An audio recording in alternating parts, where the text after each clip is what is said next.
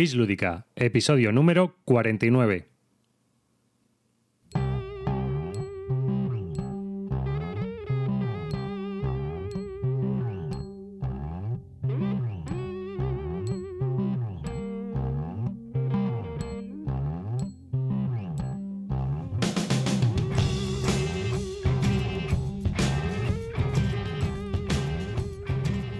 Hola y bienvenidos a un nuevo episodio de Bislúdica. Yo soy David Arribas y os doy la bienvenida de parte de todo el equipo que forma Bislúdica, un podcast dedicado a los nuevos juegos de mesa. En este episodio, el número 49, vamos a seguir hablando de Essen. Vamos a hablar sobre una pequeña polémica de un plagio, el juego de pingüinos.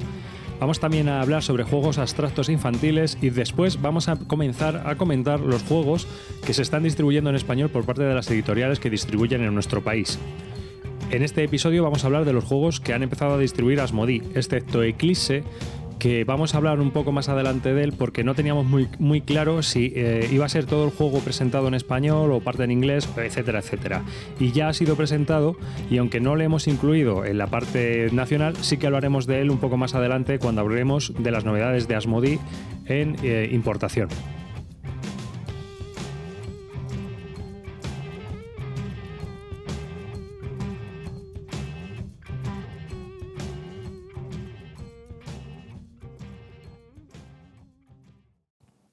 Este episodio está patrocinado por Zacatrus, que podéis encontrar en zacatrus.es. Zacatrus es una tienda online de juegos de mesa que cuenta con un gran catálogo de juegos en español y que también pues, tiene un, apartado de juegos para niños.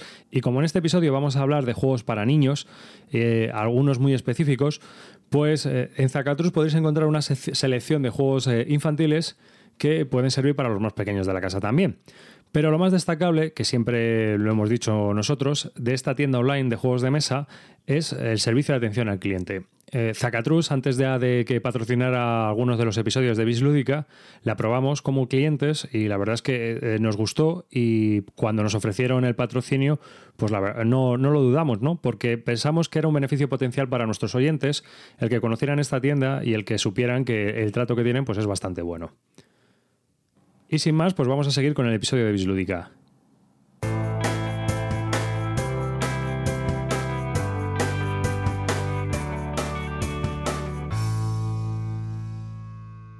comentar juegos un poco curiosos es el tema de los plagios. Ahí, ahí quería llegar yo. Ahí querías tú llegar tú. Es que a mí esto me gusta mucho. Yo el soy tema... muy fan de Falomir. Quiero que nos cuentes así un poquito. Bueno, hubo, hubo una escandalera. Es más... Eh, de Falo, más que Mir. Hubo una escandalera porque además esto lo cuento porque no sé si te pasó a ti conmigo que tú Álvaro que estuviste conmigo en los Egg Days, cuando estuvimos en los Egg Days se presentó el juego Pingüinos. Sí. Y dijimos tú y yo, leches, pero esto no era de Debir. Sí, sí, claro, claro. Yo pensaba que era el. Y lo tenía ahora Edge, ¿no? Pero es y... el Hey That My Fish ese de toda sí, la vida. Sí, el Hey, eh, sí, Pingüinos y compañía. Pingüinos se publicó compañía. por Debir y ahora es Pingüinos. Pingüinos. Ah, pero entiendo que es el mismo juego con distintas Ese, es el- licencias, sí, ¿no? sí, Para ese, sí, ese sí. Ah. Es que ha habido un lío de puñetera, ha habido un lío. Y es el siguiente. El juego pertenece a Gunther Comet, de Bambus Spiele, el editor. Ese es el editor. Y eh, unos rusos, eh, la empresa rusa que publicaba ese juego, como Pingüinos y compañía, pero en versión rusa, que se llama Zuetda, con su juego eh, presentó un juego que se llamaba Eto Moja Riva para el mercado ruso. Bueno, pues resulta que es un plagio del Pingüinos. ¿Y por qué es un plagio? Porque eh, Gunther terminó la relación con Phalanx, que la primera licencia, la que publicó De Beer, era un juego de Phalanx Games, que venía de, de Holanda o de Bélgica, no sé de qué, ahora mismo de qué país es. Es de Holanda, De es Holanda, holandés. Holanda. Phalanx es de Holanda, me Es holandés. Y esa relación terminó porque Gunther no se creía las cifras de ventas que presentaba Phalanx para Bambus Spiele de cuántos juegos se habían vendido para pagarle los royalties. Se comenta también que este hombre es que es bastante difícil de trato, ¿no? Es un tío un poco rarito. Y el contrato con Phalanx terminó en 2010. Eh, Cornet y los rusos estuvieron negociando, pero no llegaron a ningún acuerdo y además eh, Cornet llegó a un acuerdo con Fantasy Flight Games para volver a publicar el juego internacionalmente. La diferencia es que los rusos eh, han publicado un juego plagiado, por decirlo de alguna manera, porque no han conseguido la licencia y han añadido, han cambiado el tablero y han añadido como una especie de tiburón que también se va comiendo los tiles. Y no son pingüinos, son cerdos, ¿no? No, son, son pingüinos. Y van cogiendo pescados, igual. Pero en vez de ser en, en rectángulo el tablero, pues se forma un hexágono. Es sutil.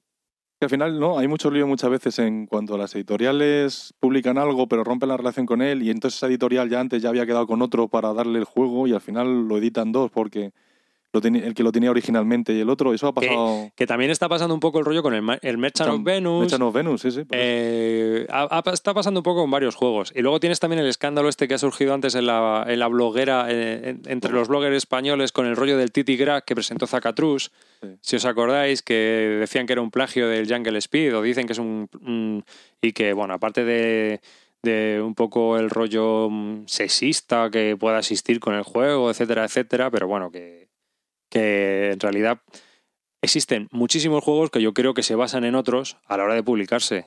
¿no? O sea, el, el homenaje, ¿no? Como dicen muchas veces. Pero el Jungle Speed es que coger un tótem o falo y el otro es una teta. O sea, es que no tiene nada que ver. Ya, pero la mecánica es lo mismo. No, es que es lo mismo, es que es, o sea, Ese juego cambias el token igual, ¿eh? y el juego lo puedes vender tú también por otro y, con tu- y te parte todo el dinero y no darle dinero al otro. ¿Puedes sí, hacer eso? sí, sí, lo puedes hacer. O sea, yo cambio el token y pongo una. Vamos a ver, esto es muy sencillo y, y lo, y lo ves en el mundo de los videojuegos.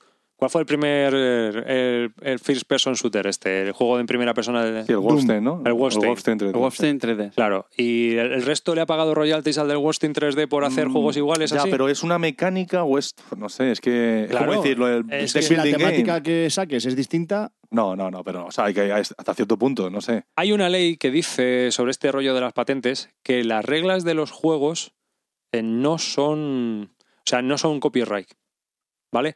Que lo que es copyright es el material.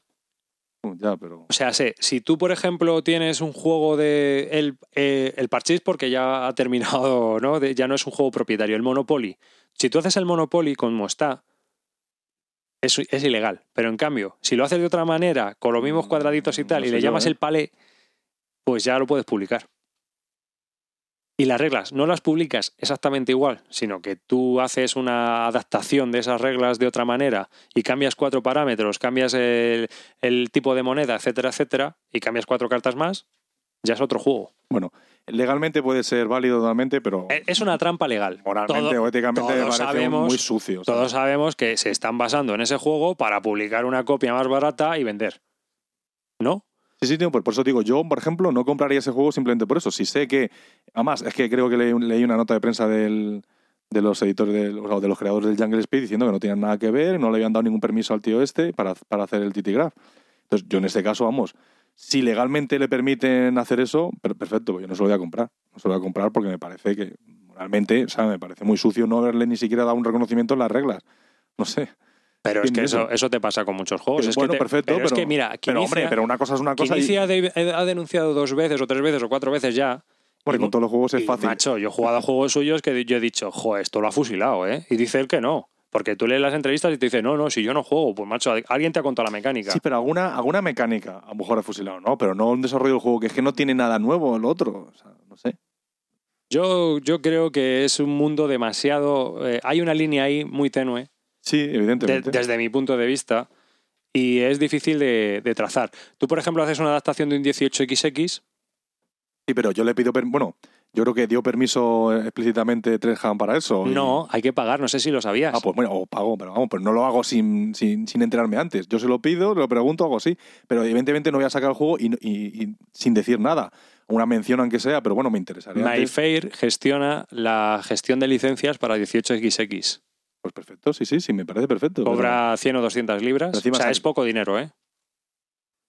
Pero es ¿qué- que- qué es te pasa, es un- Calvo? es que esto es un tema. Peliagudo. Sí. Joder.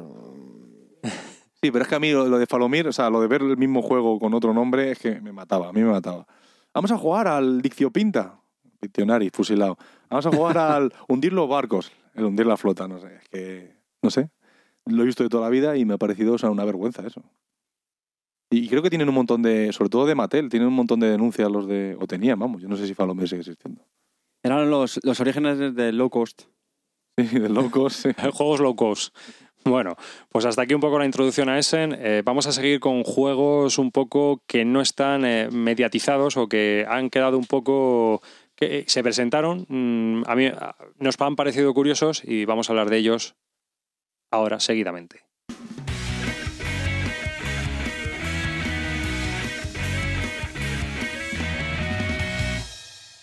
En Essen también se presentaron juegos de los que normalmente nosotros no seguimos, ni muchas veces nos compramos, pero que sí que me gustaría comentar con vosotros, pues un poco para dar también eh, esa imagen a, lo- a los oyentes, que tampoco es que sigan este tipo de juegos muchos de ellos.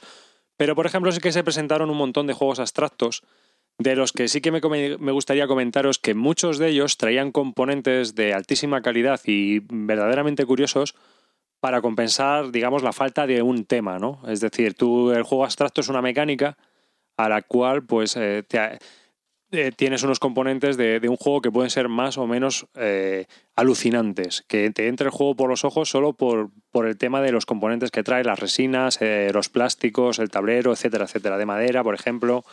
Y curiosamente, este año también Queen Games presentó un juego de un diseñador, Yannick Holkan, que tiene 14 años y que creó un juego que se llama Sparta, que es un cruce entre ajedrez y damas, de los cuales hay bastantes también ya publicados. Un cruce entre eh, ajedrez y damas, incluso tiene Nestor Games publicado un juego similar. Ahora está chulo los componentes, ¿eh? Sí, pero me gustaría comentaros, fíjate, la- vosotros conocéis a la editorial Chili Spiel. Chili Spiel está creada por el, el- el editor de, de Zoc, pero en Chile publica juegos que no puede publicar en, en Zoc por el, tip- el tipo de componentes, tiradas, etcétera. Son juegos normalmente abstractos y que eh, tienen unas tiradas muy pequeñas y, como, y que están hechos como muy artesanalmente. Y el máximo exponente de esos juegos, aquí ha habido uno muy famoso que es el de los escaladores, el- Austigers. The Outsiders. Y ese, ese juego está publicado por Chile. Eh, este año presentó Masterplan de Bernard Lange y VRAP. Es un juego para dos jugadores y 30 minutos de duración. Es un juego eh, abstracto donde se planifica una ciudad con parques, casitas, torres, etcétera, ¿no? que deben ser colocadas y es muy llamativo. Pues no está a la venta, ¿eh? Ya, ya, pero tú ves las fotos, no sé si habéis visto las fotos, y es súper llamativo. Es un juego que, que entra por los ojos. Otro que sí se presentó y que me pareció, me parece curioso reseñarlo aquí es porque se puede hacer print and play. Lo podemos hacer con canicas de colores. Se llama Paleto. Es un juego de Dieter Stein y editado por Clemens Gerards. Es un juego muy rápido y sencillo que se puede hacer print and play. Y para eso solo se necesitan 36 canicas o 36 piezas en 6 colores di- distintos. Y con el tablero. La mecánica es muy sencilla, te puedes descargar las reglas, que están en inglés, y son unas reglas muy, muy, muy, muy sencillas. Y con eso te puedes hacer un juego bastante curioso, no sé.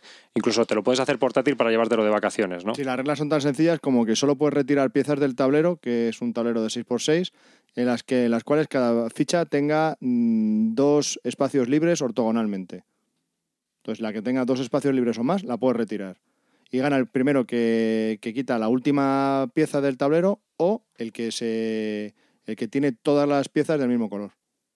Y lo puedes comprar en su página web, el de las canicas por 20 euros y el de las piezas de madera por 28. Sí, sí. Les está echando un He vistazo. los ¿eh? deberes, ¿eh? Sí, pero vamos, yo creo, yo creo que lo de las canicas, comprarlas en los, en los chinos, ¿eh? y hacértelo tú, ¿eh? Tampoco está mal. O con piedrecitas de estas decorativas que te venden en el Ikea. Si tienes en seis colores, también te lo puedes hacer.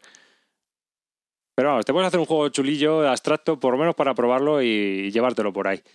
Otro que se presentó que me ha llamado la atención porque ha sido bastante reseñado tanto en revistas como en blogs extranjeros y demás fue de Blue Lion, que es un juego de Bruno Catala que es abstracto, presentado por, eh, editado por Jactalea, que es de dos jugadores y 10 minutos de duración. No sé si lo habéis visto, pero es un juego de robar diamantes y se juega con unas cartitas y es, parece bastante rápido, pero es, es también como de memoria. Necesitas... 10 minutos de duración. Sí, sí, las partidas son muy rápidas. Sí, pero este, este está un poco en el límite de juego abstracto, ¿no?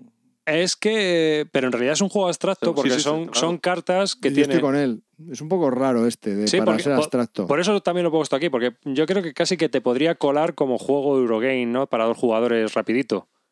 Sí, Lo de, un- de hecho, seguramente lo han vendido como eso, ¿no? No han vendido como un juego abstracto. Porque, Sí, pero bueno, porque ya si ves, no, ya no le ponen el tema este que ponen del Blue Lion. Sí, además las ilustraciones son muy curiosas, no sé si las habéis visto. Sí, también son... Es un juego con cartas, con ilustraciones, o sea, son Y con un componentes tema. euro, con- componentes euro total. Y con un tema que es el robar el diamante este Blue Lion. O sea, ahora estás viendo las fotos, ¿no? Sí. Ujú, las A ver, o sea, si ves, es un jueguecito bastante bien presentado. Es un juego de memoria y táctica y el objetivo es conseguir puntos mientras se revelan y se recolocan las seis baldosas que se encuentran impresas por los dos lados. Se puntúa por la colocación específica de tres de estas baldosas. Según estén las baldosas, se va puntuando. Para ello, cada turno se puede mover una baldosa, o cambiar dos baldosas adyacentes de sitio, o dar la vuelta a una baldosa. Y según se vayan quedando las posiciones, pues así va puntuando un jugador u otro. Yo creo que lo que es la puntuación en cómo se quedan las fichas es lo que es abstracto, ¿no? Es una mecánica abstracta con un tema súper pegado. Efectivamente. Y que en este caso han puesto unas ilustraciones de ladrones y diamantes, pero que simplemente podían haber sido colores o formas. Y ya está. Y si haces esta forma, puntúas tanto, y si haces la otra, tanto. En realidad no deja de ser un abstracto al que le han pegado eh, ese tema. Otro juego que me llamó la atención desde que salió, que fue Tour Tour Bauer, que es, está editado por Cosmos y es un juego de Matt Mete, de 2 a 4 jugadores. También llamado Corner Store eh, Essential. Y es un juego eh, que tiene un componente de destreza. Hay que ir levantando una torre que forme el patrón de un tablero de ajedrez e intentar que la ficha que pongas vaya levantando hacia arriba. Es un juego con bastante estrategia, bloqueos y demás, y se puede jugar hasta por equipos. Es, es bastante llamativo también, si lo habéis visto, por lo, el- lo colorido que es el juego, las piezas, las formas que tienen y demás. Y vamos, es una especie como de jenga que vas levantando hacia arriba con, forma, con formas de Tetris. Solo que en vez de quitando piezas, las vas añadiendo. Las vas añadiendo, efectivamente. Y vas subiendo hacia arriba. Y claro, también la destreza es que como la torre va, se va haciendo más grande, pues ya sabes.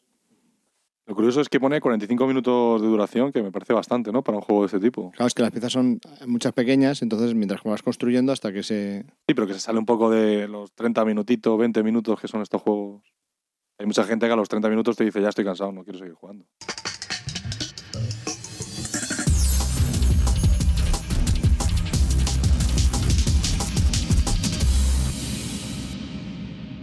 que inicia a través de la editorial Productive BV. También presentó un juego abstracto.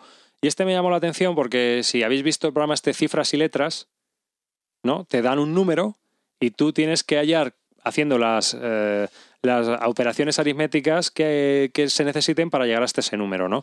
Pues que inicia ha hecho un juego de cartas con dados que van saliendo, sale un número y tú, mediante los números que han salido, te tienes que buscar la vida para llegar a esas combinaciones. Y se va puntuando según vayas haciendo, depende de las cifras que hayas utilizado, etcétera, etcétera. Que yo creo que ese juego está muy bien, por ejemplo, educativamente hablando, ¿no? O sea, Sí, de hecho esta, esta editorial, su punto fuerte son los libros educativos eh, para, para niños, porque todo su catálogo son así, también tiene libros de experimentos, como eh, juegos como el Quimicefa, en holandés, todo ese tipo de historias así, entonces pues bueno, es un poco, es un poco en ese sentido. Sí, el juego trae dos o tres dados especiales, determinan el valor, ¿no? Dependiendo de lo difícil o lo fácil que lo quieres hacer. Pueden ser dos o pueden ser tres dados. Y determinas el valor total que se necesita mediante combinaciones. Eh, luego tienes cinco cartas y utilizando cuatro fórmulas matemáticas, pues tienes que llegar a, ese resultado. Y ya está, no, no tiene más. Pero vamos, esto es un ejemplo porque el juego está en holandés y es una- un ejemplo de los juegos que se presentan en Essen, eh, el amplio espectro que hay, ¿no? A- incluso que tocan eh, el espectro educativo y que son compañías muy específicas y muy peculiares.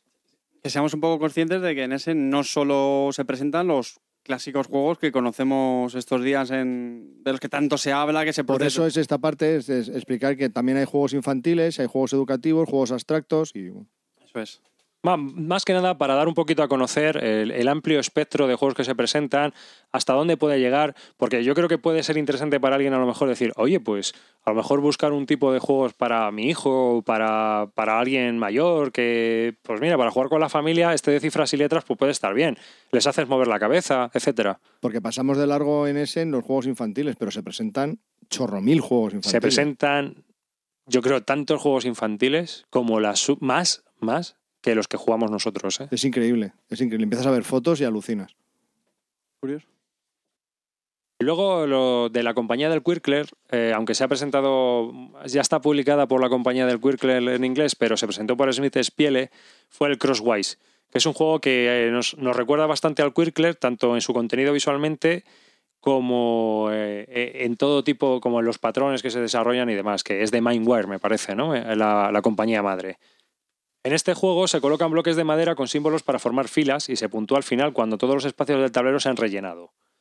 Eh, las filas puntúan para un jugador y las columnas para el otro. O sea que es para dos jugadores y dependiendo de cómo vayas colocando tus fichas, pues así vas a ir puntuando en horizontal o en vertical, depende del jugador que seas.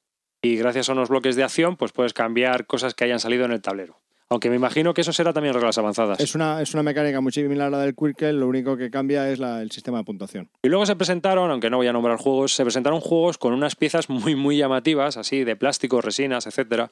Había juegos muy, muy curiosos. Hace dos años también se presentó uno que se llamaba Taurus, que vi hace poco en las Pielbos, que yo no sabía ni que existía, y vale 200 euros el, El de, jueguecito. los, el de los cuernos que vas con una tela poniendo sobre... Sí, Es increíble, tiene una pinta espectacular ese juego. sí, claro, pero fíjate, ¿eh? además una tirada muy limitada, creo que fue. O sea, son juegos que no llegan al público en general, que se presentan en Essen, a un, yo creo que a un target muy específico, Y, y, eh, ese juego que. Este juego, este de las piezas de plástico, eh, se llama Talat. Que has dicho 200 euros. Sí, casi 200 euros valía. Está hecho en madera, está muy currado, ¿eh? Yo ves las fotos, apúntatelo si quieres, se llama Taurus, para echarle un vistazo, pero merece la pena ver las fotos, comprarle, pues ya tú mismo, si te gustan los juegos abstractos y los coleccionas, adelante. Pero después de comprar el croquinol me voy a abstener un poco de este tipo de juegos.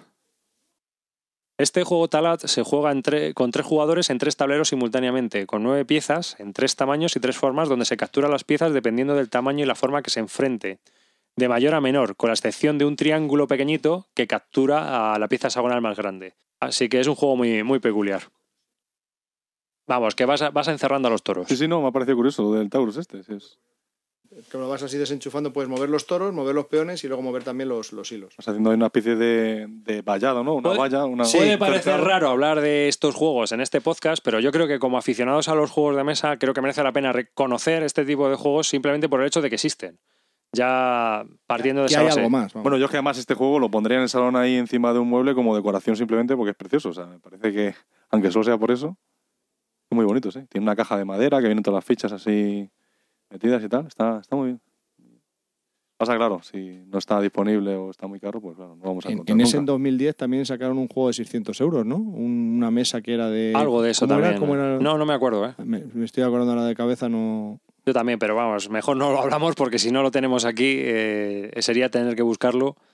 Bueno, yo, mi intención era que supierais que existen juegos abstractos que se presentan con unas piezas espectaculares para compensar esa falta de, tema pegado que tienen muchos de los juegos. Entonces, eh, llaman, son muy llamativos, como ese Taurus o, o como el Tumbauer, etcétera, y que están muy, muy bien.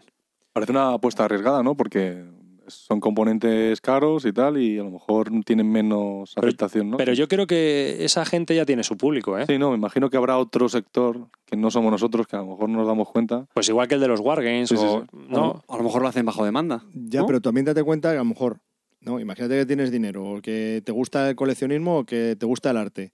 Pues a lo mejor muchas veces en vez de poner una pieza de ébano de un guepardo en el salón de tu casa, pues que te cueste 400 euros, pues te puedes gastar 200 euros en tener un juego. Sí, sí, sí, por eso lo digo. A eso me refiero, que a lo mejor Pero- como coleccionista y como amante del arte, pues prefieres tener algo así y encima te gustan los juegos, pues yo creo que tiene su público, ¿no? Sí, sí, pero que veo que los tienes que compensar la falta de tema con componentes, ¿no? Hemos dicho, pues eso lo que hace que es un mercado arriesgado, porque todo es más caro. Los, los márgenes serán menores también si tienes un... Totalmente de acuerdo, pero vamos, que no vas a producir en masa también. Sí, sí, ¿no?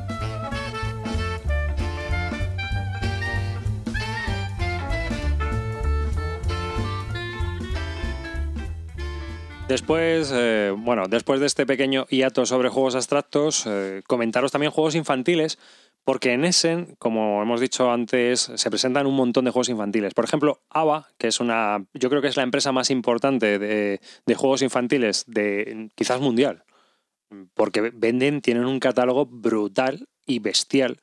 Presentó 25 juegos para los más pequeños de la casa, tantos como la suma de juegos infantiles del resto de las compañías que se presentaron en Essen.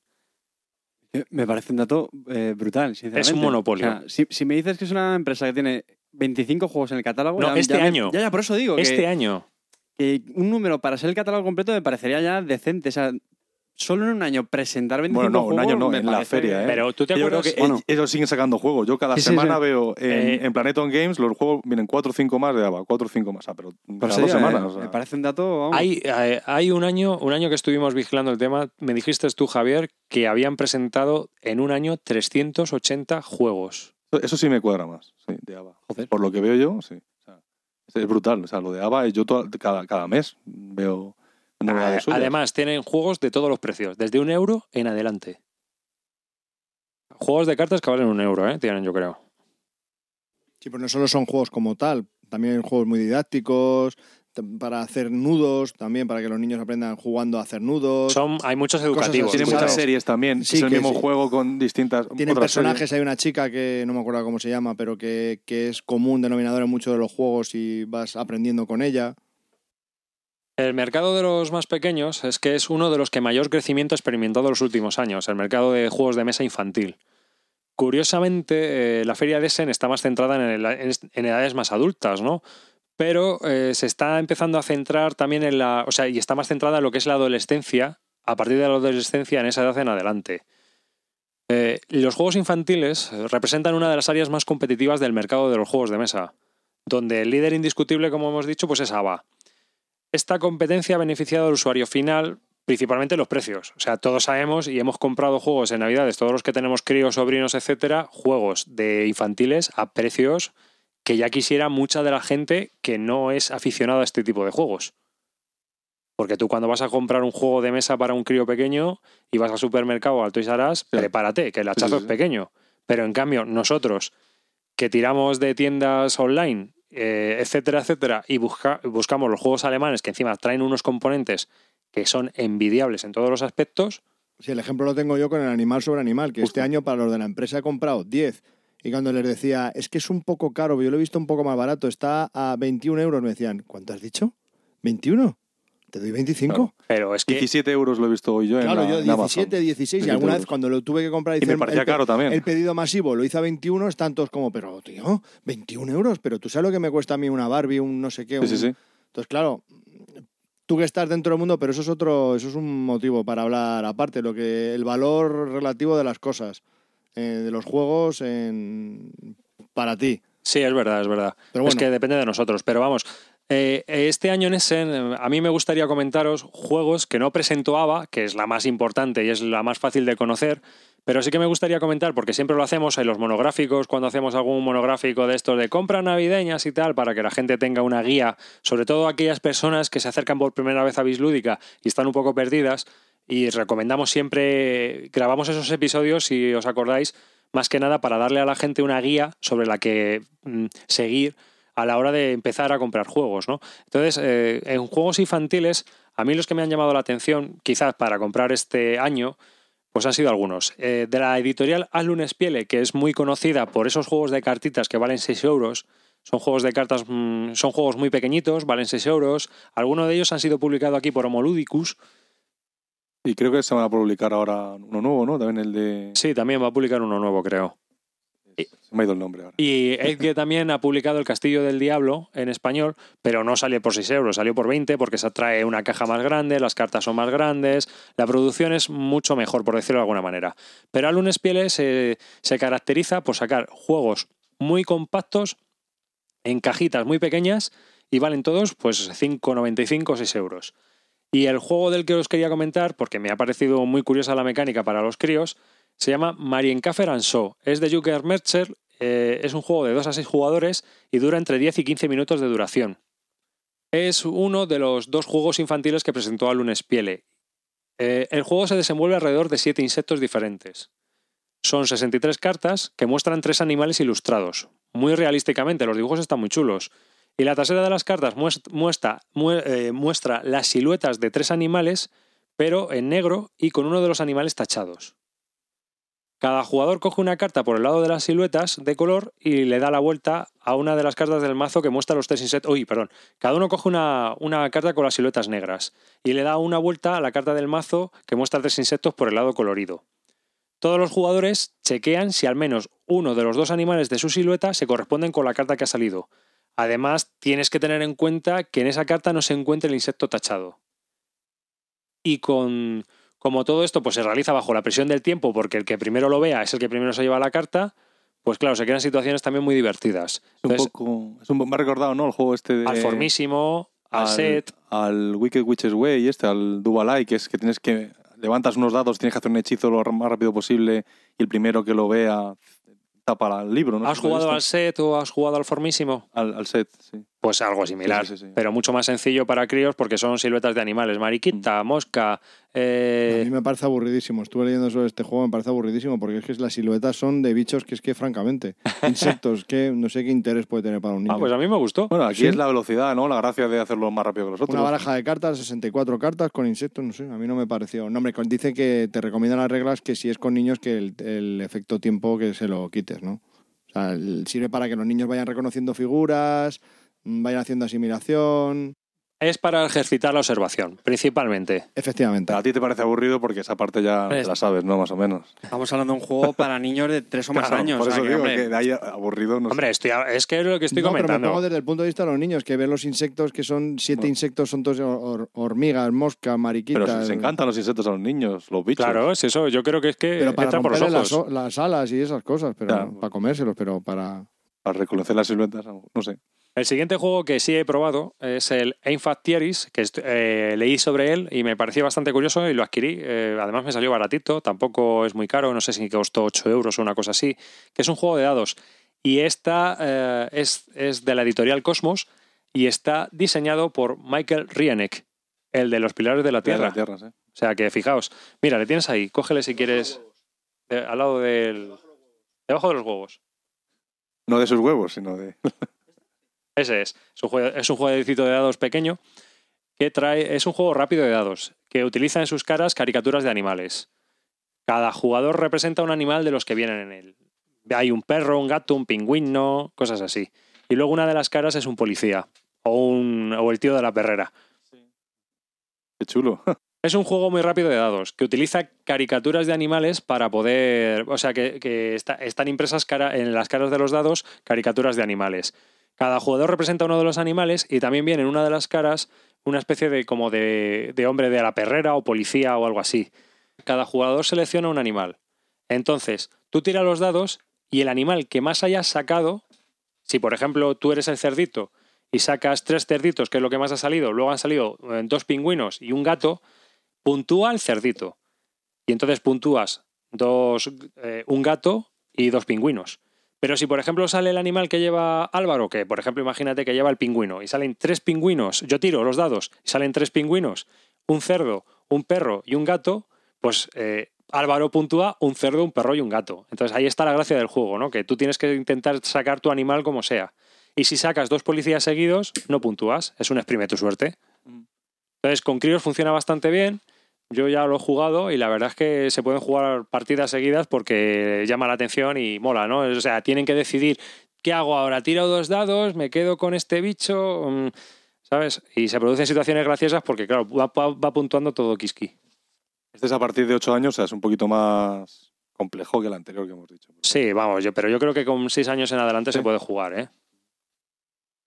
Otro que también he jugado, eh, está publicado por Zox, es eh, el último juego del año para peques, que es el Da Isderwood Ring, que es algo así como los gusanitos, algo así, ¿no? Porque Gusanitos. sí, Ahí Es- está el gusanito. es un juego de Carmen Kleinet eh, de 2 a 4 jugadores y 15 minutos de duración. Es para 4 años o más y bueno, pues eh, los componentes son súper llamativos. El tablero llama muchísimo la atención. Hay que. porque es una especie de jardín, ¿no? Donde tú tienes un gusano y tu objetivo es llegar hasta el final del compost. Entonces, eso está tapado y se ven dos aberturas antes de llegar al final del tablero. El objetivo del juego es ganar la carrera, porque tú vas metiendo piezas de tu de gusano de colores en cada una de las pistas, por decirlo de alguna manera, y tu gusano va creciendo. Y si eres el primero que sale al final del juego, ganas. Pero tiene una, una parte que son de apuestas, que si tú en la primera abertura apuestas porque salga el gusano rojo y ganas, te llevas una sección especial y la metes. Eh, la mecánica es que tiras un dado de colores y dependiendo del color que salga, vas metiendo en tu pista eh, esa sección. Hay pistas extremadamente cortas de gusanito que yo creo que miden 10 milímetros y verdaderamente enormes que miden 6 centímetros. O sea, es un juego totalmente de azar. A los críos les encanta, pero yo creo que este a los padres nos aburre más. Porque jugar una o dos, vale. Pero Yo lo veo aburridete, sí. más de lo mismo todo el rato, pues puede ser un poco coñazo. Yo lo estuve pensando en comprar estas navidades y me abstuve por eso. Las Mm, críticas que he leído eran eso, que muy bien para niños, pero con Sí, adultos... Los críos pueden jugar hasta solos. Pero eso es una cosa buena. Los críos pueden jugar solos. Y No necesitan la intervención de un adulto, ¿eh? Tú te pones ahí mientras con tu tablerito por otro lado. o sea, está bien. Sí, eh, por eso yo puedo, por eso te comento que puede estar entretenido, porque puede ser que eh, el juego en sí eh, para ti no es. Pero puedes dejar a tus dos hijos o tres, o, o tres o cuatro niños jugando ahí, porque las reglas son muy sencillas, van tirando el dado, van metiendo las secciones, y bueno, y es muy divertido porque luego quita la sección de arriba para ver los colores cómo ha quedado el gusano, y bueno, pues mola mucho, ¿sabes? Y yo creo que con esto le hemos dado un buen repaso a lo que sería una introducción gorda, gorda a Essen, eh, bastante larga, porque hemos hablado también de juegos que llamativos, pero no interesantes.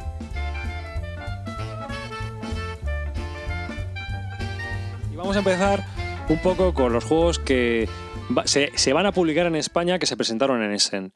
Eh, o por lo menos los que han sido ya anunciados que se van a publicar en España y que mm, vamos a comentar un poco aquí en plan tertulia, si os parece. Y vamos a empezar en orden alfabético por editorial, lo vamos a hacer así. ¿Mm? Y empezamos con Asmodee. En las- la editorial Asmodee tenemos a Seven Wonders, Líderes, eh, una de las primeras expansiones eh, anunciadas para el archipremiado juego Seven Wonders del autor Antoine Bauza. En esta expansión, eh, pues Juego, juego que le hemos puesto a parir eh, hace un rato. Bueno, aparte, David la ha defendido un poco. Yo mm, he hecho de, de abogado del diablo. Eh, en esta expansión, como se puede imaginar por el, por el título, eh, lo que se añaden son líderes, que son cartas que siguen la misma mecánica en la que bueno, pues hace un, un draft inicial, ¿no? En el que se, se roban y se van pasando. Y cada uno bueno, pues tiene una, una habilidad, dan un, un bonus, de tal manera que además de las acciones típicas que podemos jugar en el juego, de pues, bajar una carta, construir una etapa a la maravilla, podemos elegir también un, un líder. Bueno, es una expansión que le da saborcillo más al, al juego para aquellos que lo tengan ya muy quemado, lo cual es fácil porque es un juego que ve bastante mesa y es interesante. ¿Le da más profundidad o algo? ¿En qué lo cambia realmente? Un poco más, porque al final cada líder tiene, digamos, unas pequeñas estrategias. Hay algunos que están más orientados a lo militar, otro a lo económico, a la producción. Entonces, bueno, dependiendo de los líderes que robes, pues te va a interesar más seguir un camino u otro en, en el juego. Es como un draft ex- extra, ¿no? Eso es. Se elige un líder y luego ya pues... Pero es igual que el otro, van pasando los líderes y... Sí, van pasando los líderes y se van escogiendo. Por lo que yo he leído, eh, funciona así. Lo que sí que he leído es que es verdad que añade un poquito más de estrategia al juego. Y si te gusta Seven Wonders y eres una persona que juega bastante a él, eh, yo creo que es recomendable, si te gusta. O sea, si te ha gustado el básico, yo creo que la expansión casi casi que te va a venir bastante bien porque te va a rejuvenecer el juego. El precio de venta al público de, de Seven Wonders Leaders, líderes en, en España está alrededor de 20 euros. También he leído una cosa negativa, y antes de pasar a a otro juego a comentar, es el efecto vecino, que se dicen que se amplifica. O sea, si tu vecino juega muy bien o hace va, no sé Claro, qué tal, ya te claro. puede... Es otro draft más que amplifica el efecto vecino. De- Si tu vecino es malo, a ti te va, te va a beneficiar. Si tu vecino es muy bueno, a ti te va a perjudicar. Es así. O sea, mm, jugando a esto, digo. Por Asmodee también va a salir Kingdom Builder, que llamó bastante la atención, si os acordáis, porque es de Donald X Bacarino. Eh, lo va a distribuir aquí Asmodee, pero es de Queen Games. Y como Asmodee ahora distribuye todos los juegos de Queen Games, por eso lo, lo hemos colocado con, con Asmodee. Es uno de los juegos que presentó junto con Nefarius, que quizá hablaremos de él más adelante cuando hablemos de los juegos de importación. Pero yo creo que este es un juego mucho más familiar, ¿no? Yo creo que se presentó, es un juego para 2 a 4 jugadores y 45 minutos de duración. Y además, la edad recomendada es de 8 años en adelante. Un juego que despertó muchísimo interés eh, por ser el diseñador del famosísimo Dominion. Pero que luego fue un poco chasco porque eh, resultó ser familiar. Era Sí. un juego Queen Games. O sea, Queen Games suele hacer juegos familiares y obviamente no se van a salir muy fácilmente de esa línea así como así. Así que lo que tenemos al final es un juego que realmente pues no deja de ser eso, un juego familiar. Cada partida está formada por cuatro piezas de tablero, de las ocho disponibles que hay, que forman un paisaje de ríos, montañas, ciudades, castillos y llanuras. Cada turno jugamos una carta de terreno donde tendremos que colocar lado a lado tres de los 40 edificios de los que disponemos cada jugador. Robamos una carta y para poder tener influencias durante el juego podemos construir edificios adyacentes a ciertas localizaciones. Por ejemplo, para obtener oro debemos construir al lado del castillos. ¿Mm? aunque también se puede conseguir cumpliendo ciertos objetivos de tres cartas que salen al principio del juego, el oro. Es muy variable de partida a partida, por lo que yo he leído, Claro, si dices que eso se juega con cuatro tableros de los ocho disponibles, la rejugabilidad es bastante alta, ¿no? Y también hay gente que dice que tiene muchas reminiscencias al juego de A través del desierto de Reiner Kinicia, que está publicado por Egg Entertainment. Yo cuando, yo cuando lo vi el Kingdom Builder me parecía más el este de Nietzsche, Kingdoms o uno de estos así que no sé si se llama. El- no, Ah, el- no, El a través del desierto, uno de estos de baldosas, No, típico. pero de- otro no, no, no, no, el que tú dices que es para cuatro también, que vas Sí. en un reino... Sí, que vas poniendo reino y vas así, es muy de cerrar. Me dio la sensación. Sí, Pero sí. Tú, ti- tú estás hablando del domain, Calvo. El domain. El domain, domain, domain, sí. No, yo creo que tiene poco que ver. Sí, ¿eh? no, me, me dio la No, sensación. pero el- sí, sí, a mí me pareció lo mismo, que me pareció por la estructura del tablero, la colocación de las fichas y tal. Sí. Luego el juego no tiene nada que ver, seguro, Mm. pero por el aspecto visual sí. Y es un juego que se juega muy rápido, por lo que yo he leído. Lo que pasa es que hay veces que las partidas se deciden en los cinco primeros minutos, por las estrategias que hay. Yo las críticas que he escuchado han sido un poco en esa línea, que la gente yo se esperaba un juego con un poquito más de, de profundidad, de estrategia, y eso es un poco a lo mejor lo que ha defraudado. Y al final es un juego más táctico que estratégico. Se juega en el turno en el que en el juego, en el turno en el que estás, es donde tienes que decidir y no puedes planificar más a largo plazo. De todas maneras es una, una, una apuesta muy arriesgada para, para Donald, porque después de haber hecho el Dominion, yo creo que estaba todo el mundo esperando a ver qué juego iba a sacar después, ¿no? Sí, sí, sí. Ah, Pues real- claro, realmente, nunca vas a saber a, a quién vas a acertar, a quién vas... Nuevamente te puede beneficiar un autor ya conocido que ha tenido éxito, la gente verá comprarlo el siguiente y, pu- y puede ayudarle mucho, pero es que en este caso yo creo que le ha perjudicado el nombre. Porque A mí, a mí quizás, quizás lo que más me eche para atrás es que resulte demasiado abstracto hasta para regalar. ¿Sabes? Eh, que el juego sea una mecánica con un tema muy pegado. Así que aún siendo familiar es muy Sí, abstracto. sí. claro. Y entonces, eh, yo para adquirirlo no, a lo mejor para regalarlo. Porque, bueno, pues puede ser interesante, ¿no? Pero, no sé, El precio son 48 euros. pues para regalar ya es un buen Por eso regalo, te ¿eh? digo, bueno, bueno, la calidad de los componentes es muy buena, todo esto, pero bueno, 48 euros. Eso, eso ya nos tira mucho para atrás. Asmodee también va a publicar el juego Sidi Baba, del autor nacional Pere Paul Estrella, también conocido como Cocorín. Este es un juego muy curioso, eh, en mi opinión bastante original. Tuve la oportunidad de, de probarlo en, en las ayudas jugando de, de Barcelona y bueno, cuenta con un, con un moderador, es una especie de semi-cooperativo, en el sentido que hay un grupo de jugadores que ¿Cuántos jugadores pueden jugar? de 3 a 7, ¿Y cuánto dura el juego? pues aproximadamente unos 45 minutos. Entonces, el juego trata de que, bueno, estamos en la cueva de, de Alibaba y pues un grupo de jugadores eh, se aventuran en, la cueva y van pasando por los pasadizos y tratando de escapar, encontrando los tesoros. Y uno de los jugadores es una especie de moderador, que es el que les va enseñando mm, la ruta que van siguiendo los, eh, los jugadores. Es decir, el, el moderador en cada momento les enseñan lo que ven en el túnel de la cueva. Si tienen una salida a la izquierda, si pueden salir de frente, si se encuentran con, con Alibaba. Sí, tú tienes tapado, digamos, el laberinto y le vas enseñando, esto es lo que veis, ¿no? Esto es. Estáis mirando de frente, esto es lo que veis. Es un poco como los, los juegos muy antiguos de Sí, ordenador, no sé si el- os el acordáis. Of the Beholder. Sí, el- por ejemplo, el Don Quijote, que es norte, sur, Sí. giro a la izquierda y un poco en ese estilo. Otro aspecto muy, muy curioso del juego es que se juega con, con un temporizador. Es decir, los jugadores para tomar ciertas acciones tienen un tiempo y por lo cual tienen que darse bastante prisa para ponerse de acuerdo en- entre ellos. También al ser un juego semi-cooperativo donde el, objetivo de cada jugador es conseguir el mayor número de tesoros, pues hay veces, claro, que entran discusiones entre, no, pues eh, me pongo yo delante para tener preferencia a coger los tesoros, el último a veces sufre penalizaciones y, y, bueno, todo eso poniéndose de acuerdo para saber cuál es el mejor camino. A mí es un juego que me ha parecido muy original, muy interesante, con unos componentes de muchísima calidad. Otra pregunta, otra pregunta. Bueno, los componentes también te quería preguntar, pero ¿hay traidor? No. Ah, en este no hay traidor. Esa es un- Una una buena expansión, pregunta porque eh, la edición que finalmente se ha, se ha publicado es un aspecto que eliminaron del juego original. Es que yo me acuerdo que en el juego original existía la figura del traidor. Sí, que el juego original es Teseo, que era un print Eso and play. ¿no? ¿no? No se publicó, sino que era un print and play. Pero es que eh, Perepau ganó el premio Vilas Betancourt. Este, ¿Cómo se llama? ¿Vilas Betancourt se llama?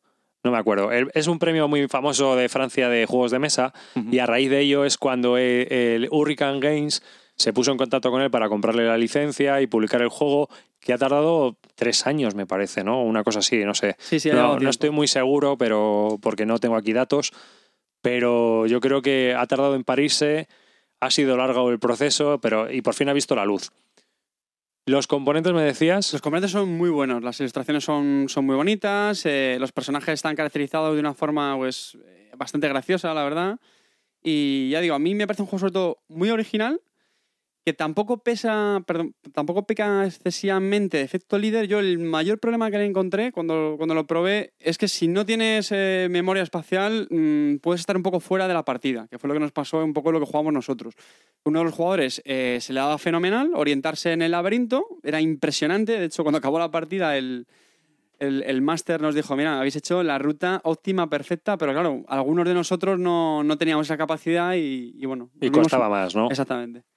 Pero es un juego muy, muy original. A mí lo que también me echa- tira un poco para atrás es el que haya un máster y que esa persona esté fuera del juego, porque no, no, no juega. O sea, De todas las formas, Bueno. Perepau eh, hace juegos muy curiosos, ¿eh? sí, sí, no son nada lo, lo habitual, ¿eh? son bastante originales. Tiene unas mecánicas porque nosotros tenemos Kenta, ¿te acuerdas? Que lo probamos y nos quedamos diciendo, qué cosa más rara de juego. Funciona y funciona bien. Con, bueno, con todos los jugadores no funciona muy bien. Se vuelve excesivamente caótico, es in- casi imposible de controlar, pero por lo menos para nosotros. Pero la verdad es que el juego en sí eh, era peculiar. Y todos los eh, prototipos y eso, las reglas, cuando yo las he leído, mm, siempre he pensado, digo, joder, hace, este hombre hace juegos muy curiosos. Y no, no se puede decir que saque más de lo mismo. Yo, bastante- eh, por el lado negativo, pienso que al ser juegos con unas mecánicas tan peculiares, no son para todo el mundo. Claro. Y yo creo que con el CD Baba este también te puede pasar. No, No. Pero, hay que reconocer también un poco ese mérito, ¿no? Es decir, muchas veces nos quejamos siempre de. No, no, yo, yo- obviamente, obviamente, ¿no? Pero que... mm, Sí, lo, que- fa- lo fácil es sacar el mismo juego de siempre, con otro tema, cambiando un par de cosas. sí, intentar ganar el Spiel des Jahres, ¿no? Con el Kingdom claro. Builder, por ejemplo. Eso es lo fácil. Me parece que es bastante arriesgado y, y que haya conseguido ya dos juegos publicados, ¿no? Porque también el 21 motines se lo van a publicar. Bueno, se lo Está a van, no- puntito. está a puntito. Sí, está también por Asylum Games Por para Asylum. ser publicado. O sea que, que yo creo que, que, bueno, que tiene ya da- va a tener dos juegos publicados. Y bueno, pues a, lo mejor, eh, bueno, y en Print and Play tiene un montón. Sí, sí, sí. Y luego tiene autopublicado Kenta, que fue una tirada de 150 ejemplares el- o una cosa así, El 21 motines también fue autopublicado, que hizo una tirada también de. pequeñita, ¿no? Muy pequeña, sí, sí.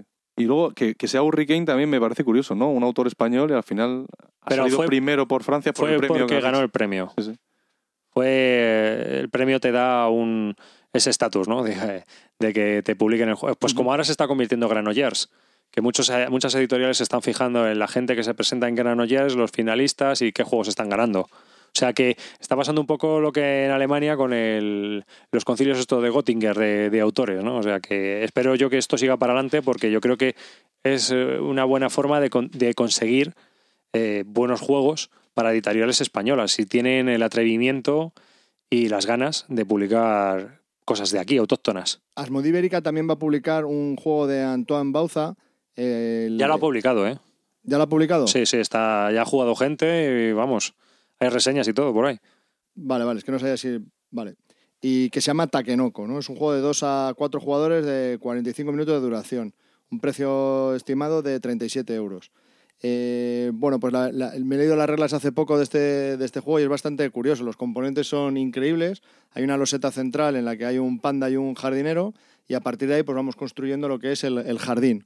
Entonces, en, este jardín vamos a ir colocando losetas, que las losetas son de distintos colores y en esos colores va a ir creciendo un bambú, que es el que tiene que comer el panda. Pero el panda no come bambú a saco, tiene que ir comiendo un determinado número de, bam- de- de bambú. Entonces, para empezar, para empezar, para que crezca el bambú, tienes que llevar el regadío a todas las losetas para que crezca y luego llevar al panda para que llegue allí y se lo coma. Entonces, desde el principio de la partida a te dan unos objetivos ocultos, que ya sea bien pues eh, cantidad de cantidad de bambú que coma el, oso o, una serie de losetas como estén distribuidas en el tablero. Hay bastantes objetivos y además puedes ir cogiendo más. Entonces, en tu turno puedes mover al panda, al jardinero o hacer otra acción que ahora mismo no recuerdo, pero que es con la entre cinco posibles tirando un dado, ¿no? Es la tercera acción.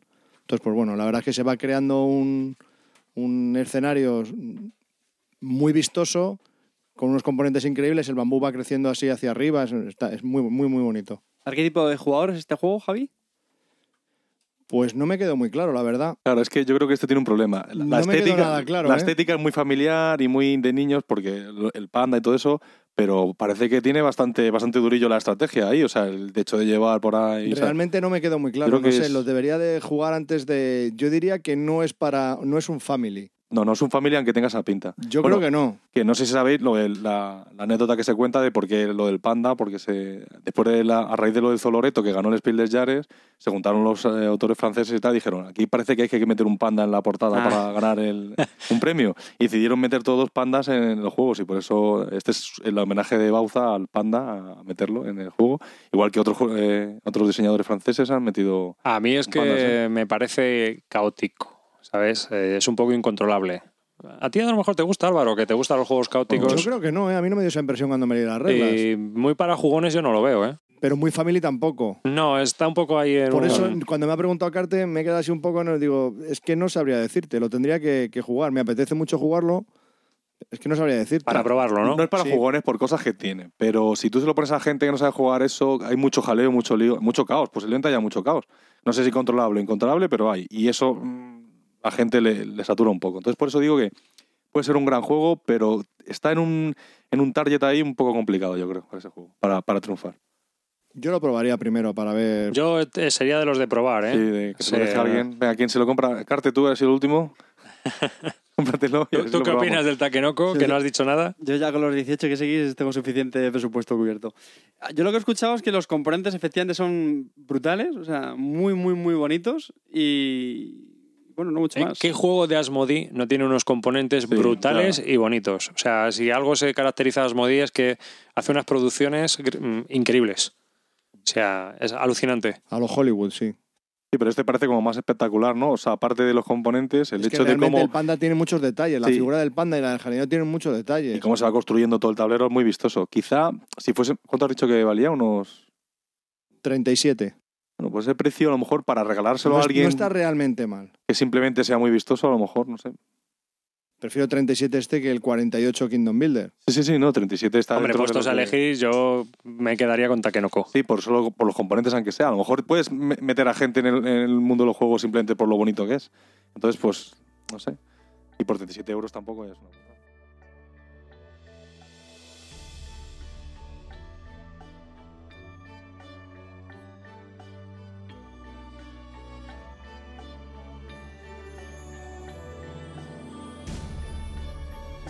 Y hasta aquí el episodio número 49 de- del podcast de Bislúdica.